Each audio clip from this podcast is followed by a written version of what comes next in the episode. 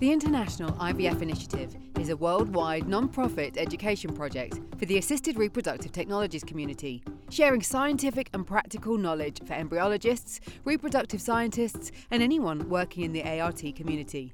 Each episode will share an insight into the world of IVF, along with profiles of legends within the world of ART, latest news, and wisdom from our community. Here's your host, Giles Palmer. Welcome to this episode of the i3 podcast, where we go beyond the webinar and we continue our focus on Ukraine here at the International IVF Initiative. Now, we've been following the amazing efforts of three Ukrainian embryologists and their team to safely move frozen gametes and embryos out of Ukraine. And if you haven't heard the previous episode, do go back and have a listen.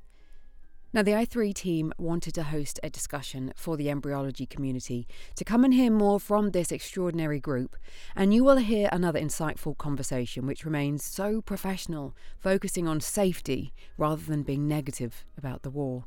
It just shows such incredible bravery and also solidarity within the world of embryology.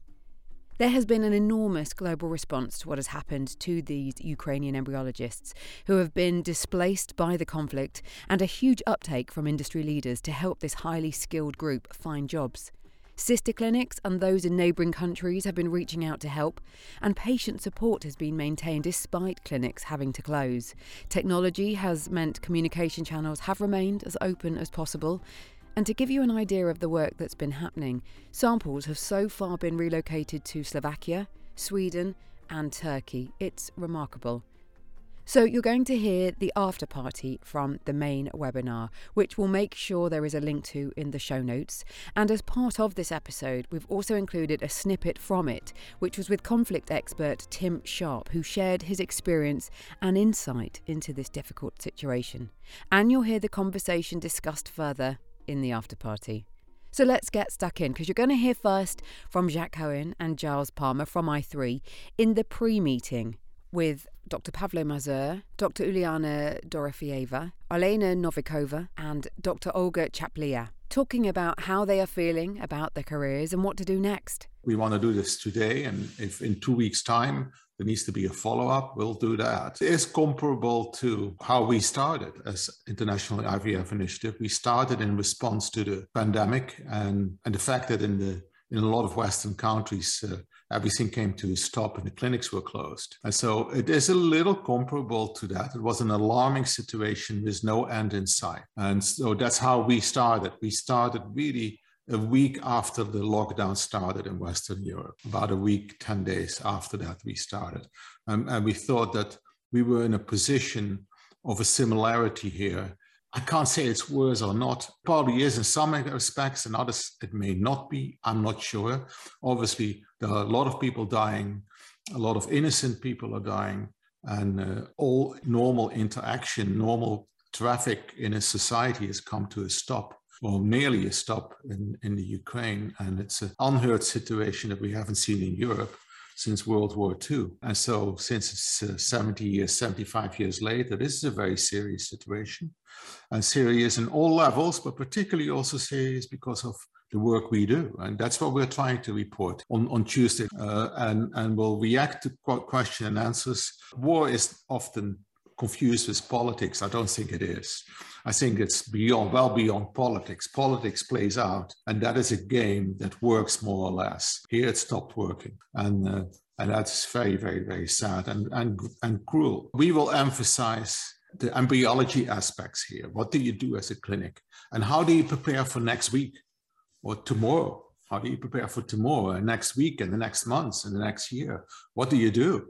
So I think that's that. Those are the central topics here. The gravity of a situation like this. I mean, this has never happened to embryologists. Maybe once or twice before in localities like in the former Yugoslav Republic, it may have happened, but it certainly never made it to the front page. Now, disasters have, like when there was a major earthquake in Northridge, California in early 1990s, clinics were destroyed, and, and in some cases, cures uh, with frozen embryos were affected. And so certainly there have been hurricanes and yeah, things happen. Uh, obviously, obviously there are natural phenomena that can cause temporary shutdown, but there's nothing ever been on this level. So that's what we want to get across. People will be curious about this topic. There has been comments that by talking about uh, Ukraine, it seems racist in some senses because there are other conflicts going on and there's not that much attention. So some people are saying it's a white European war. And I was thinking about finding people. I know it's laughable. Sorry. And I was trying to find people with like Syria, but hand on my heart, I don't know of any situations that have been like this. Plus, you know, I know, you know, a lot of people, you know, I, I, I know you, Pavlo, I know other people in this region. And that's what we're, you know, like we're reaching out to you. And it's happening now, and that's why we have to talk about it. So I think yeah. we can we don't have to apologize that we're not covering any other places. I went and had a look at conflicts. Yeah, that's fair. That, that's that's fair. That, that's completely fair. It's uh, but you know uh, I I always feel this pressure for myself because I'm uh, you know white male. But on the other hand, this is a Western culture, and again they they just don't care about such countries in Eastern Europe like Ukraine. And I've always been like a white trash for well uh, it's a low class of people and i've struggled the, the most part of my life. And no one cares in uh, like western culture because well they look at your skin color and they don't care about the background of your whole life. But here in eastern in eastern europe it's uh, very different from the people just get acquainted with in their normal life in some Western culture world. So yeah, uh, but for sure you should mention that yeah, we're sorry for being here at this situation for now and we do not cover all the other world because well we're a small part of this world and it happens now here. Olga and pavlo why do you think uh, ukrainian clinics have flourished so much over the years? Is it the lack of uh, oversight? Is it the staff is very talented? People are very educated. Of course a very high educational level in the Ukraine and maybe a lot of interest in biology, medicine. There's some strong university towns in Ukraine, isn't there? And I think they have master's courses for embryology. Well, we had it before war started. It was uh, the first graduation this year. It was uh, from uh, from our uh, university with this uh, degree, well, with this profession specialty for embryologists. Why is it that there are so many, uh, so much effort, particularly from by other physicians from other countries? Is there clinics there that are manned and operated by Israelis? There several of those uh, have been for many years. Uh, there are surrogate clinics in the Ukraine. Why, why do you think there is this? Why, why does it not happen in Hungary or Poland? Why is, why is this in the Ukraine? Well, it's uh, may, may I speak for myself for for a second? Yeah. yeah. Well, there are two main things here in Ukraine. First, we have very good oocytes, and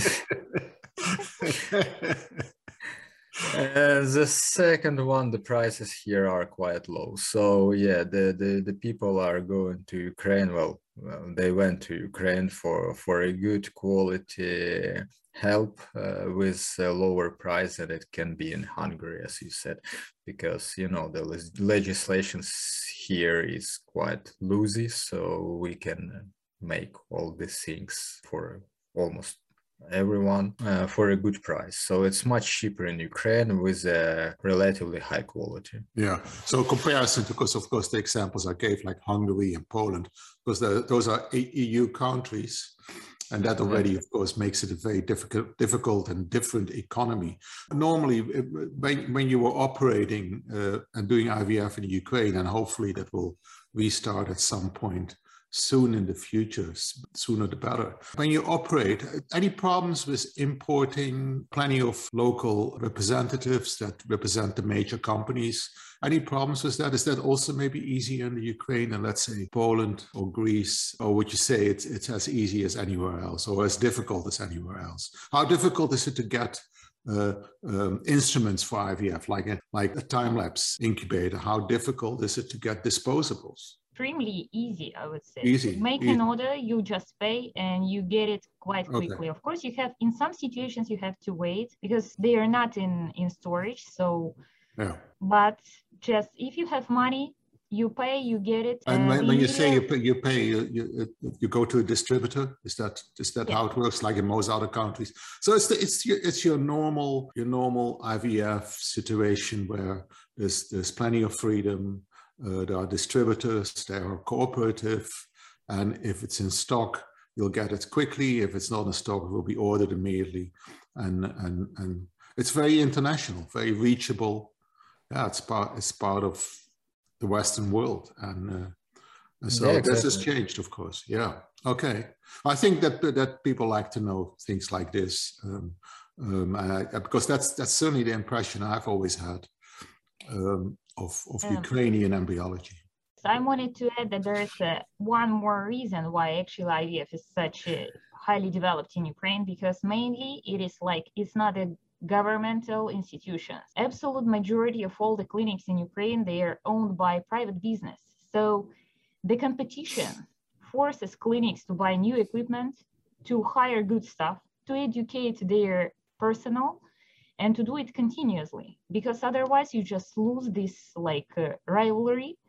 And that's why a lot of clinics they try so hard to be up to date. And that, that, that also helps. Mm, that's exactly like it should be in usa i guess right? Well at least dr zukin said it for us. Every meeting that we're very similar to us model yeah i don't think so i think we have plenty of regulation you know we're we're regulated by HCFA government uh, we're regulated by the fda by the CDC, the Center for Disease Control, Food and Drug Administration, FDA. There are many different regulatory levels. There is not a single regulator, which is the case in Australia, I think, uh, New Zealand, Canada, and particularly that is the case in, uh, in the UK. That we don't have. What we do have is established uh, medical regulatory agencies that oversee drugs or the development of instruments. And so there's plenty of regulation.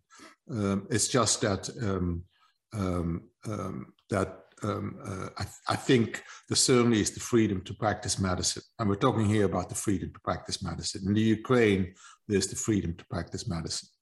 Yeah, sure, but uh, on the other hand, most of your clinics are private, so yeah. So yeah, and they compete yeah, I think I think in the states you're right. In the states are quite. A, I, I can't really say or state that uh, private clinics are more successful than university-based or hospital-based clinics. I don't think that is the case, but it's certainly the networks that have come in and have bought all these different IVF clinics uh, that have made a difference. And I, I, think the majority of clinics are probably private based in the United States.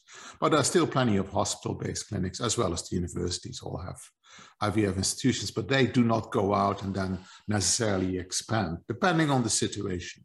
Sometimes they, they have that ability, but most of the time there's some restriction. But you're right, there's a lot of private, private medicine in the United States, and in that way it's maybe comparable, more comparable to the Ukraine. There's a response, you know, already for social media, just, you know, with inquiries and what's going on. So we predict that this will be the same, you know, and you've got support all over the world from embryologists. So this will be a very important. Yeah, except decision. for Russia. Yeah, they're they're fine. Well, we know. That. Oh well, they, they won't know about it. No, no, they they, they know, but they don't give. Uh, uh, well they, they don't care okay?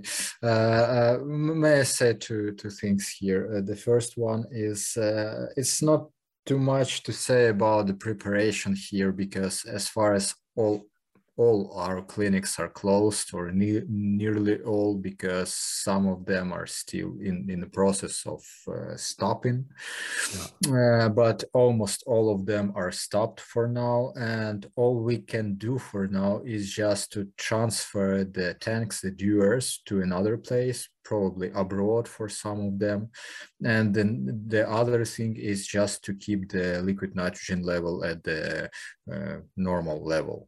So that's all, that's all we can do here. But as far as I understand, probably some of the, well, uh, well Lena, she, she may add something, probably some of the directors or some management, they try to start business somewhere abroad so they may plan something for for example but i don't know. Uh, but in ukraine for now it's it's nothing. So uh, the whole branch of uh, assisted reproductive technologies is stopped for now. And all we can do all our preparations is just liquid nitrogen only. All my knowledge all my skills everything i've done it's uh, completely useless during this time here. So yeah uh, I'm trying to do my best, uh, try to find something to be helpful during these times. That's uh, that's actually everything I can say for for being an embryologist here right now. Pavel, I'd like to tell you that a few clinics from Kiev start their job in the um, uh, north north of Ukraine. For example, Isida uh, some of clinic from Kiev uh, are moving to Slovenia. So yeah, that's that's what embryologists yeah. uh, will have a job for for this time. It also should be taken into account that uh, actually Pavlo is not allowed to leave country because he is a white male of appropriate age and it's a war state in Ukraine. So I don't know, maybe in exceptional cases, male embryologists may try to look for the job outside the country. But now we are talking only about girls who are often refugees with children. And they are also in the air because they don't know whether they should come back to Ukraine shortly or they should look for the possibility to get any job in any other country in order to provide their children, their family, and their husbands, their partners who are there in Ukraine. Of course, also without without probably without jobs. So it's even more difficult for males in this situation because they they are not even allowed to continue their life dedication now because they're they are not only suffering from war but they are closed in a country because of war yeah that's that's true thank you for this remark it's uh, well again completely actual and fair, uh, I'm liable for a, a service. Uh, so uh, probably I will, who knows. Uh, but for now, uh, no one wants me, and uh, probably I will interfere with the normal soldier work because it's still work, because I don't have such skills, and they need to teach me first, and it takes time and resources so uh, I will, and still I'm in Kiev. Uh, I I'm not going to leave this city, so I will try to defend it as I can, as I said, the best I, I can do. And uh, during this time, uh, I'm searching for work near or close to my uh, home place where I live, uh, just to be helpful to something probably related to biology or medicine or whatever. I can be a, a nurse, but in male version of nurse. uh, and to help you to be just to be helpful here. So yeah i'm i'm not trapped. It's my intention to stay here for for this period of time. Uh, so uh, i wasn't planning to well when this started I, I, I didn't plan to leave here at the first place. Uh, I wanted to live before but well for now the situation is like this. Uh, so yeah but for other males with that have useless skills during war they're trapped here. That's true. I never thought of you as useless Pavlo. So I'm, I'm, sort of dumbfounded. I think charles and i are sitting here. No i mean I, yeah, i've I, told I, you i mean well first of all you know as far as like careers in embryology like all of you lot you will never go to waste. Mm-hmm. you know there'll be jobs. Just think of that on the horizon, although how bleak it may seem. And then secondly, Pavlo, you can help out, you know, and you know better than anyone, so you'll be fine. Next, we hear the clip from the main webinar with Jacques again introducing Tim Sharpe. Tim has such an interesting background. He was part of the UXB team and a bomb disposal expert. And you'll be able to hear the previous i3 conversation Jacques refers to by checking out the show notes because we'll put the details in there. I also like to introduce uh, Tim Sharpe, who is a cryo storage specialist um, who has been on International IVF Initiative before, I think almost two years ago. I think uh, we saw you last. Uh, good to see you, Tim. Um, So you've been involved in cryo storage of special specimens and routine storage for uh, biological specimen for a long time, uh, uh, overseeing an enormous number of uh, facilities, I remember. Uh, can you share with us um, when there are emergencies and certain conditions that are not appropriate for, for necessarily for storage, can you share some of your experience with us? Sure. So one of the major challenges that I've run into in, in conflict areas specifically is about the uh, resourcing of liquid nitrogen reserves. Um, that's always tends to be a challenge because supply lines are disrupted. And whenever you're looking at a commodity that's not readily used by other groups, um, it becomes very difficult to come by. So you know one of the main challenges is whenever you know that a conflict is approaching is to shore up where these resources may be um, that is one avenue to be able to continue to have liquid nitrogen available but the other one is about conservation of the liquid nitrogen that you have and um, is doing exactly what is recommended 100%. Keep the dewars closed. Do not interact with them just because a simple shaking of the dewar imparts kinetic energy causes the liquid to boil off faster. Mm-hmm. So keeping them closed, using remote monitoring systems to be able to monitor the temperature is absolutely the way to manage it.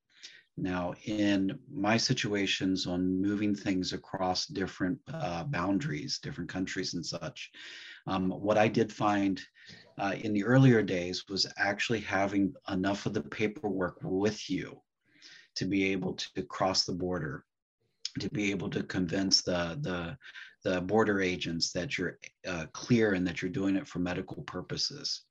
Um, this also helps whenever you're actually dealing with those that are participating in the conflict. Uh, the reason being is that most cases, uh, military forces are not necessarily looking for, you know, biologics. They may be inquisitive, but they're wanting to assess is it a threat? So if you can provide enough information to demonstrate that you're not a threat, um, it typically makes things a little easier. Uh, I wouldn't say it eliminates the risk, but it's definitely a very risky uh, enterprise in the first place. But um, it does allow you to to kind of manage things through. From hearing other participants, I, I, believe they're doing the best that they can under these situations. There are a lot of avenues in Europe to be able to provide resources and support in terms of liquid nitrogen and other areas. The challenge, of course, is the border. So I'm, I'm certain that the Ukraine border is pretty open to having those resources and support cross. Um, it's just being able to identify that those needs exist for that nitrogen. So there are plenty of biobanking and biorepository groups in Europe that can most certainly provide some of those resources, liquid nitrogen, uh, to be able to help assist with the refilling of the dewars. So that way you're not uh, just going to uh, a gas vendor anywhere uh, to be able to resource it so that you can medical grade. Um, so it's once again those challenges about sourcing it. I do know that one of the challenges that you would have when it comes to conflict is that the dewars do not look like normal things. So when you're engaged with military, when you're engaged with insurgency, hmm. they may assume that to be a risk. And that's where the challenge comes in. It's really important to have anything you can to provide information to to show that you're there for a medical purpose so that way you can uh, help alleviate some of those risks that come along with that i know being a former combat vet one of the things that we look for is always about risk and trying to understand you know is this a threat is it a threat to myself is it a threat to our objectives and if you can clearly show that you're not then typically military personnel will leave you alone. So that's just some things to, to consider. Um, dealing with the rest of it, it's really a challenge. Now, on to the after party. The session was over two hours long, so there was a lot to discuss, as you'd imagine. Thank you for all the conversations we've had. I think you've told people very accurately and very positive what's happening there. Was the session okay, Pavlo? Yeah, thank you for inviting me and giving me the opportunity to speak. There, there were two questions uh, we haven't answered to about the chemical weapon, about shelling. So there is no such a possibility to protect our embryos from shelling, actually, or our cryo storages. But the best way to do this is to prevent Russia from shelling us or prevent them from using the chemical weapon against us. So that the best option, you can be sure that the embryos will be safe as well as we, but I haven't an opportunity to answer to this. This is why, you know, often we have these meetings, it's recorded and we have them in the pod- podcast because, you know, not all the questions get answered. And, you know, perhaps that was a little bit tricky one. Okay, we can talk about that. I mean, there was talk about chemical, you know, what kind of chemical, you know, like damage could it be? I'm thinking, and what, you know, and what Tim said was about these suspicious looking vessels. You know, I mean, you know, I mean, what happens? You know, you know, really, as what do you think would happen if the the opposing side saw these things? You know, I mean, what would they think? You know, it looks like a nuclear weapon a little bit, right? I mean, it looks like, that, yeah. That very much is the risk um, because they're not normal, and the soldiers, when they see them, they and it just causes harassment. It causes a lot of investigation. That's why, you know, having as much information as much documentation, as much as you possibly can to be able to show that you're supporting because they may open it, they may stick their hands in it, they may do a variety of things to investigate it. And unfortunately, you can't do anything about it. So yeah, you, could, you just can't say them go on, stick a yeah. hand into it. Please be my guest. You, you may want them to, but but I, that is the that is the risks is that it, it does happen. That's why you know it's a mixed mixed blessing with the everything online capabilities with it being in the cloud because it's fantastic because the data is conserved. It's available for the patients to use later.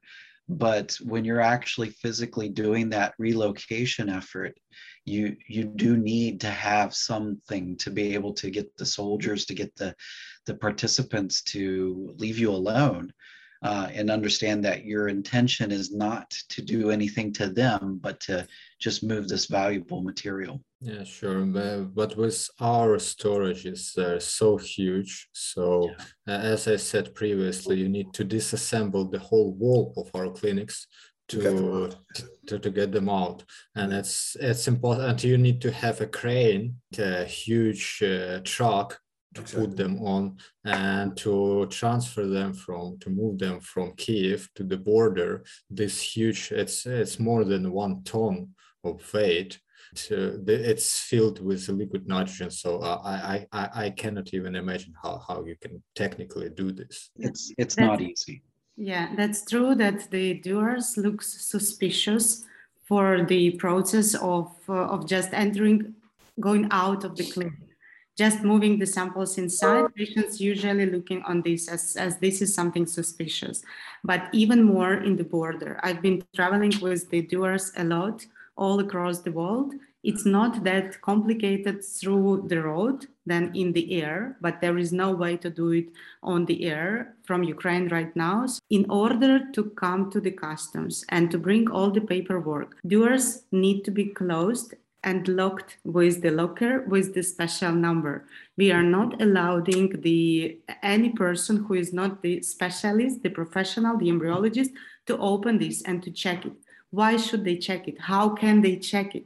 So that's why we are having all the, the supportive documentation saying what is the kind of material inside how many materials are inside what is the weight of the container who packed this when packed this who is responsible for import and who is responsible for export. And we have contact people from each side and then the the person in the border can call Either this is a contrabander or custom clearance or the policeman, anyone. They have the, the, the list of the people responsible for this because this is the special medical transportation. That's why it needs to be supervised with the documentation being prepared in advance and during the way to be shown to the to the responsible people. How ready were you in the sense that, okay, um, in the history there was the incidents, you know, there was the invasion of 2014, but how quick were you ready to take those notes? Okay, one thing is this the size of the dewars and whatever, but how quick were you able to get so, staff, get yourself organized to, you know, to actually get the paperwork or whatever you needed to say let's move them yeah. how quick was that like we were very quick because we've been doing this uh, a lot and we have that experience and we have the agreement in place with the customs. We have the cars being registered like my car. It's a it's not my car but it's from the, the company car specially marked as the medical courier car. You can see it in, on the video. Mm-hmm. and it is in the list of the cars registered for the custom for crossing the border. So once we're all joined we also did the same for his car. So we had the agreement showing to the to the customs. We are sending an email in advance saying there will be the medical translocation through the border for the purposes under the cooperation agreement, this and that. So based on this, I should not stop on the line because while I will be stopping on the line on the first time I cross the border, I would be standing there for four days. So I just put the alarms, the, the light alarms, and I was just driving through.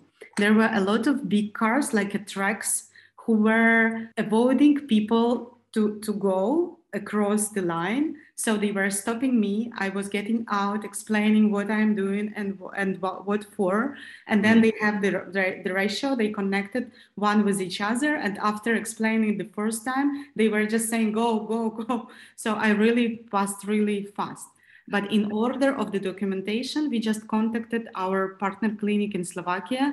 We said we need to relocate our storages they did the custom declaration. They need to send it from the Slovakian side to the customs. They need to receive it. It needs to be received at least three hours prior to the crossing the border. If it's not three hours before, we need to pay the penalty, but still we can cross, but we need to pay the penalty for the procedures.